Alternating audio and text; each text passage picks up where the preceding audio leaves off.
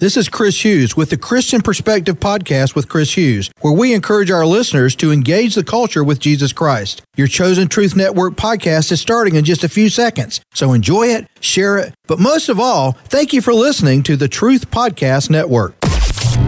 This is the Truth Network.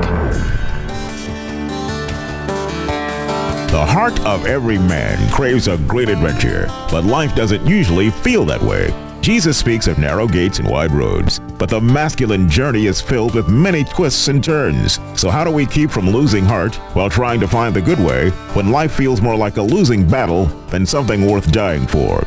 Grab your gear and come on a quest with your band of brothers who will serve as the guides in what we call the masculine journey.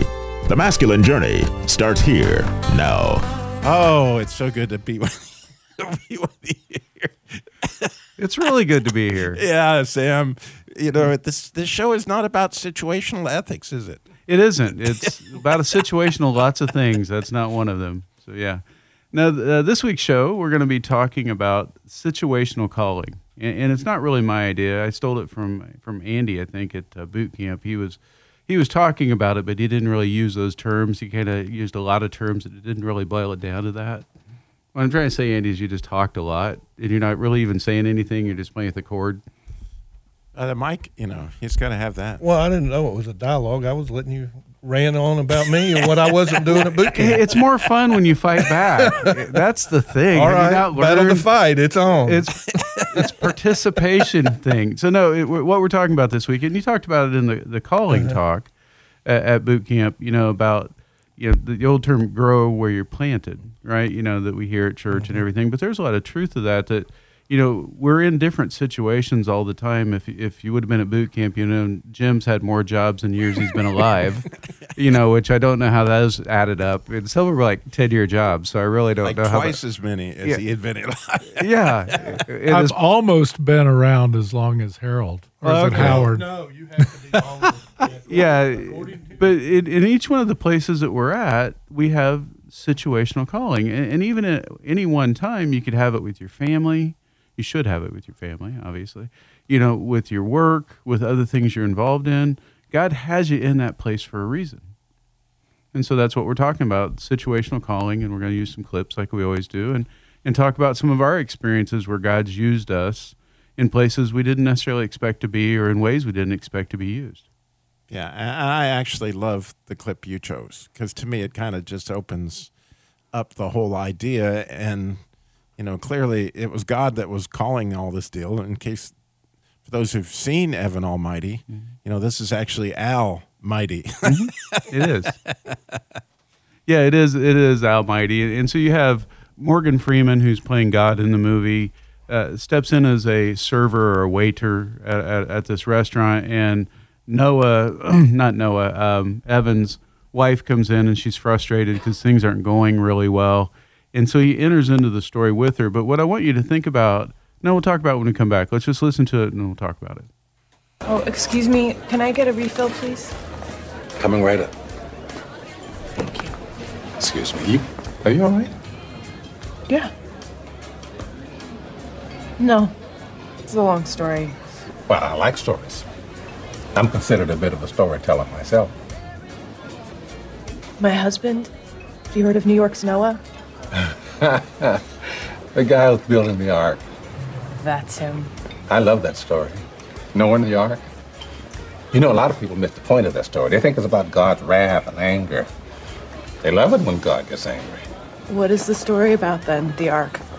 Well, I think it's a love story about believing in each other you know, the animals showed up in pairs.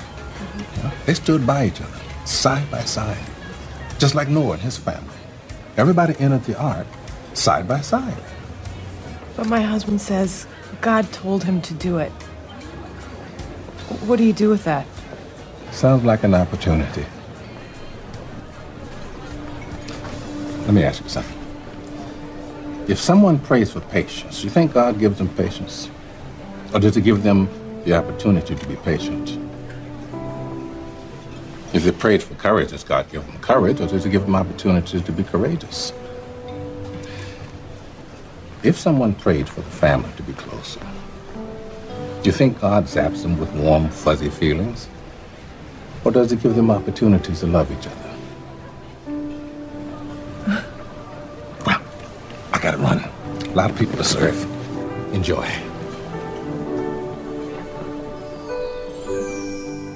When you listen to that clip and you, you are watching the movie or whatever, and you know that that's that's God in that role, that's one thing. But imagine that you're the server, you're the waiter or waitress, and and God just kind of gives you a little thing inside you. It says, "I think they're having a hard day," you know, and that's what that's what happens. That's when we step into that situational calling when we're going through our life and our busy day and things are going on, and God gives you something that you notice and says, I think I need to have a conversation with this person, or I need to have a word here, maybe I need to pray with this person, whatever it is.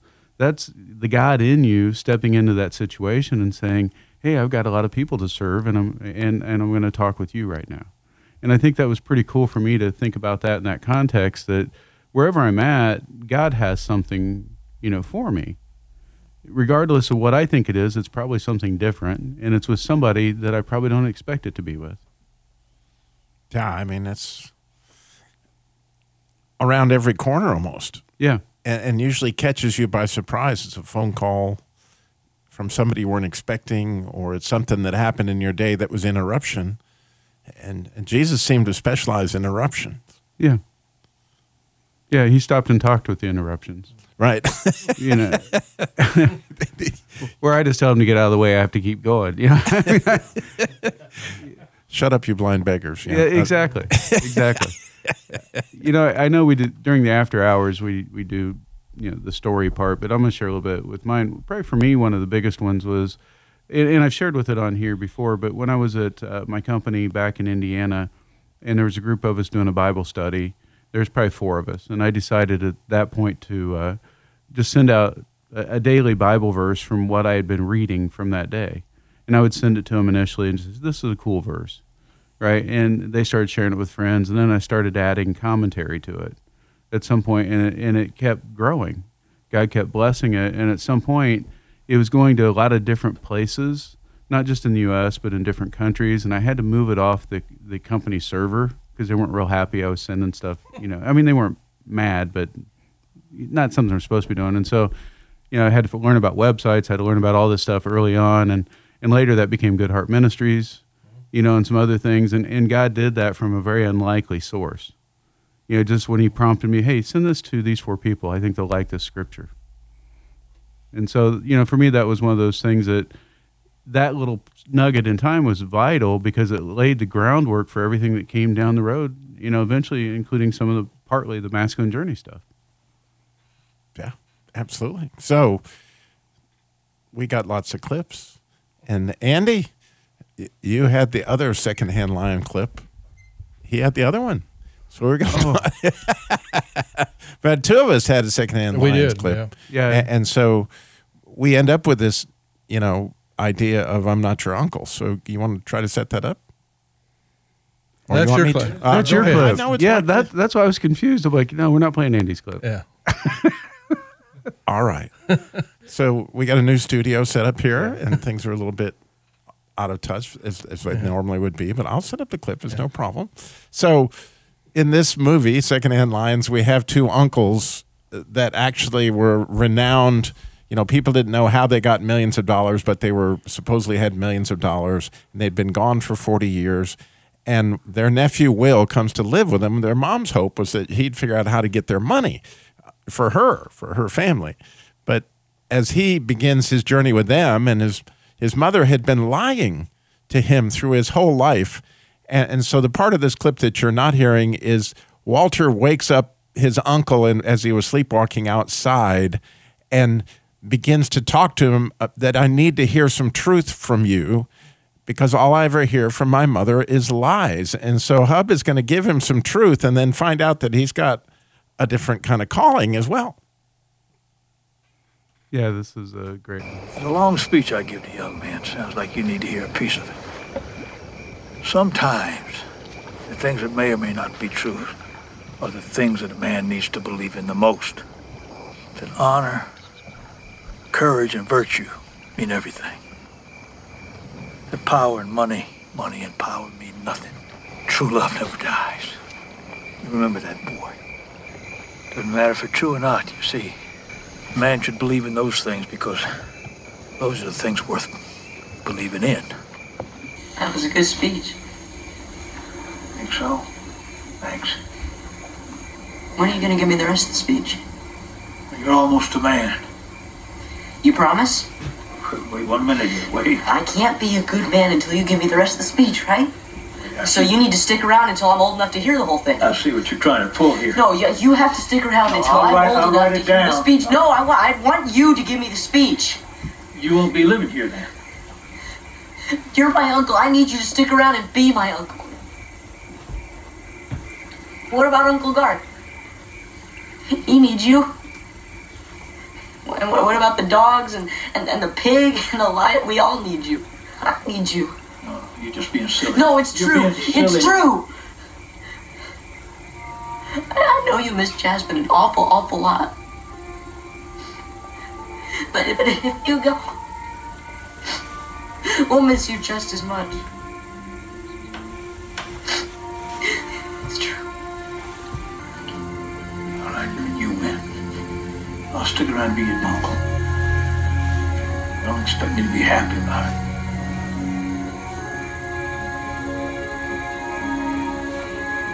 Right?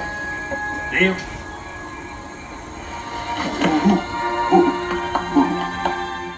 So at the end of that clip, you know, there's an embrace there that is is absolutely remarkable as Hub accepts the role of being Will's uncle, but really to an extent to being his father, right? Because Will needs to be fathered.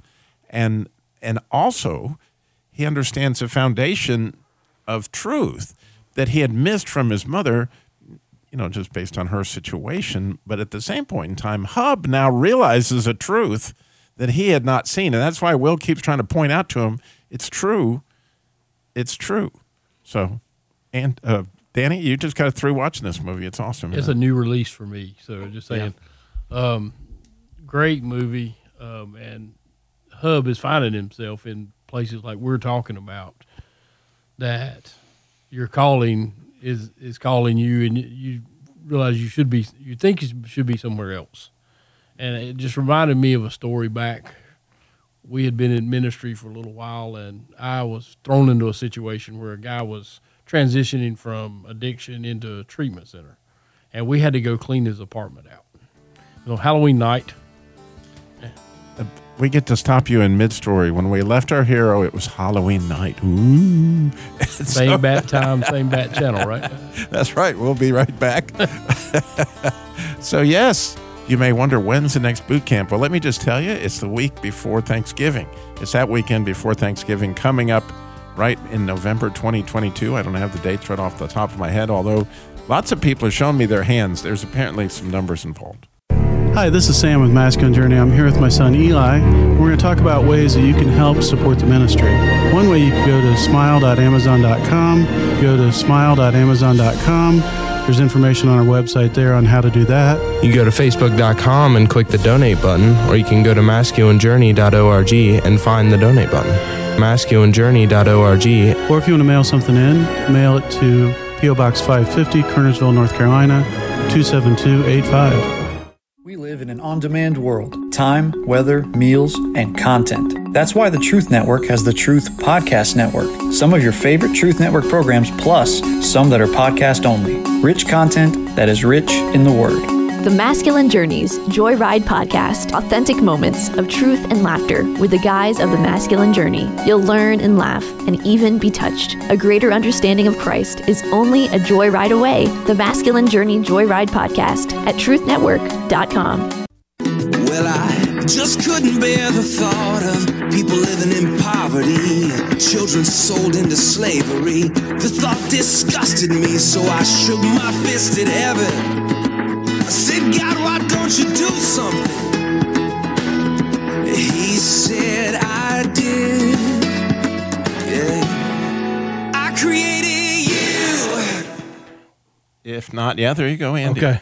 Sorry, it's uh it's kind of flying blind here.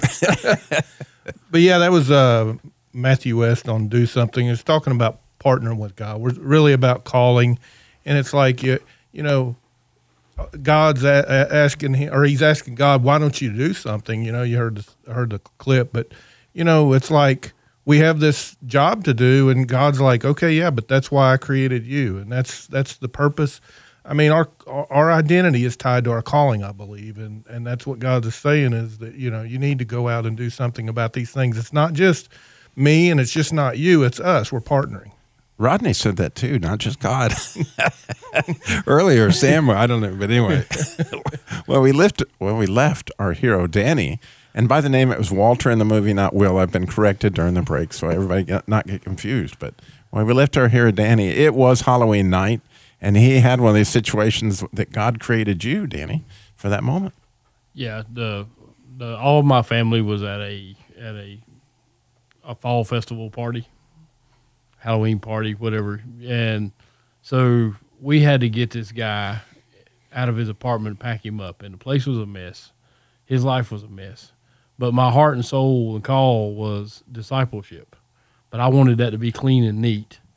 And we had to go buy cleaning supplies and this kind of thing. And needless to say, I was slightly agitated over the grand scheme of this thing, and things weren't going well. And when we got all done, I'm riding back to my buddy Jim Vitty's house with with everything, and I'm crying to God or complaining to God or whatever that was. One of those psalm prayers of David, and so I'm like, I don't understand. I've had a I, my family's here. We've been cleaning up this mess this guy made. It's his mess, and you know we've been wearing rubber gloves and all this kind of stuff, and I don't understand. And I won't ever forget what God told me that night. He said, "I came into your situation and I didn't put rubber gloves on," and and it changed my attitude for that day anyway. That you know, ministry is messy, and wherever you're calling in, wherever you're planted at, can get messy and muddy and you know it's not always going to be the ideal situation. Matter of fact, I think it rarely ever is. So Yeah, I was in my own situation. Um, brought came to my mind is in this topic was, you know, when my wife, I had been told I could teach the Ham Sunday School class, which was a great honor and a great big class at Calvary. So excited, big huge moment in my life, and I go home and tell my wife, and she goes, "We're not doing that. We're going to teach special needs." Which was completely out of left field from my perspective because we don't have any special needs people in our family and I had no idea what what are you talking about. Well, I went to this thing and I heard Adam Nunn's parents, you know, talk about what a wonderful ministry is, and God spoke to me and He said, "This is this is going to be your ministry," and so that's what we're going to do. And she said, "So we're not doing the Ham Sunday School class." So I, I had a Christian businessmen's committee. Well, I left out probably the best part of the my discussion with my wife was my, uh, you know, I don't lack of humility or what you call it, just plain conceitedness. I was like, what about all this great Bible knowledge that is going to be wasted on if I can't teach all this that I know to, you know, they'll never understand. And she just gave me this look that only your wife can look as they see through your mask and, you know, that, that, you know.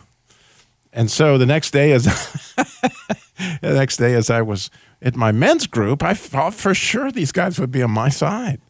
And so I told them the story, expecting them to go, Yeah, you need to go home and tell your wife, you know, that this is what you're doing. They am Sunday school class. Instead, this old missionary by the name of Archie Jones looked at me and said, Robbie, unto the least of these, my brother.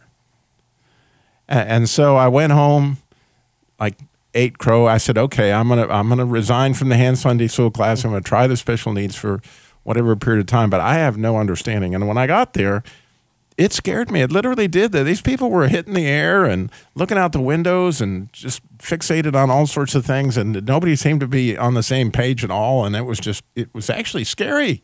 Some of the people for me because I just had no association with it, and these were adult people.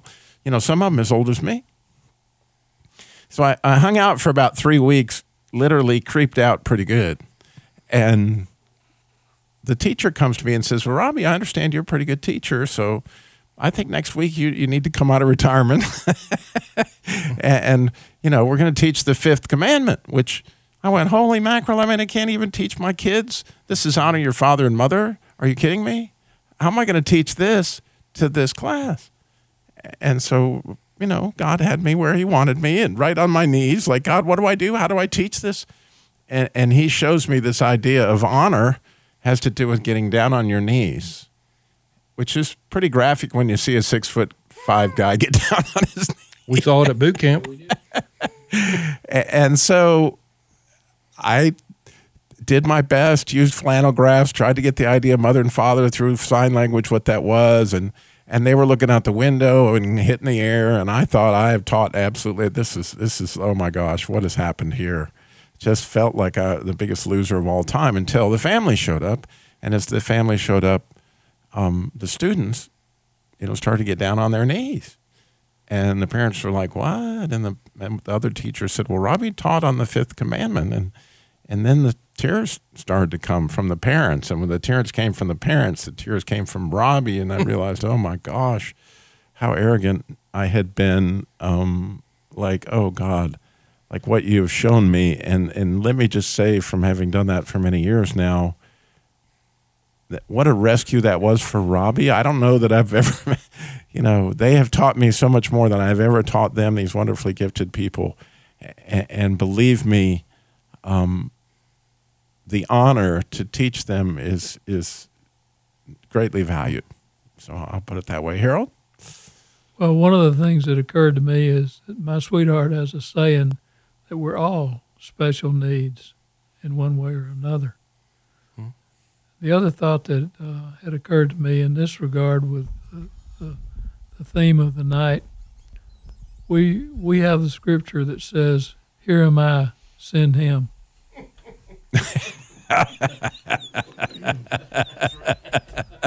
well, Rodney, here you are.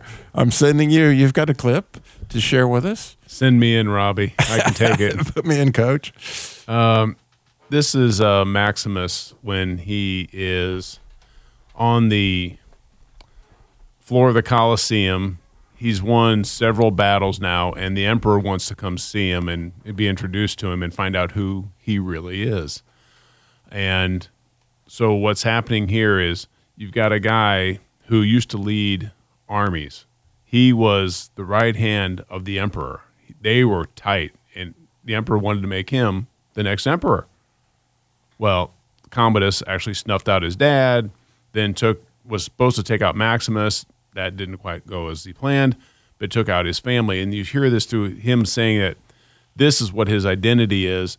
And all through this movie, as he's kind of being brought back to life a little by little, and people keep speaking into his life, he comes alive. And now he's on the floor and he says all these things about who he is. And then what you can really tell that he has lived that out because you have not only the guards, the uh, guys that are around him, the gladiators, they're ready to fight for him at this point.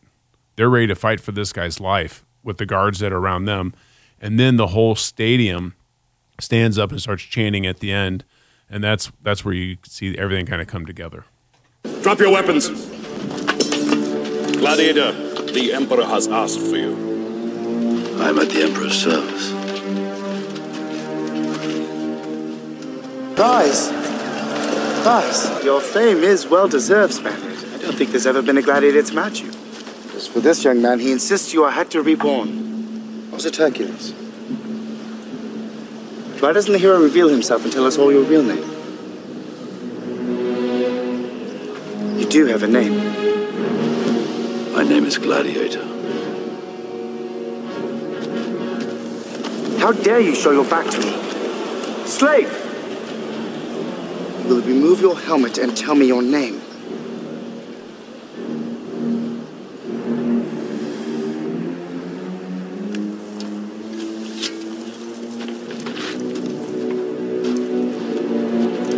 My name is Maximus Decimus Meridius, commander of the armies of the North, general of the Felix Legions, loyal servant to the true Emperor Marcus Aurelius, father to a murdered son, husband to a murdered wife, and I will have my vengeance in this life or the next.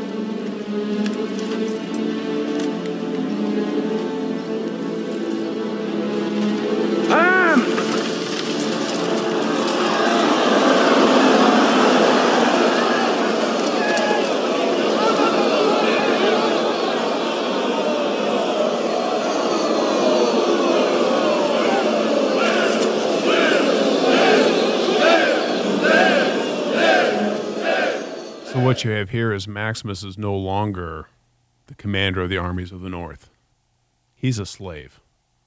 But even as a slave, he lets his identity come out in that situation to where he's still a leader of men.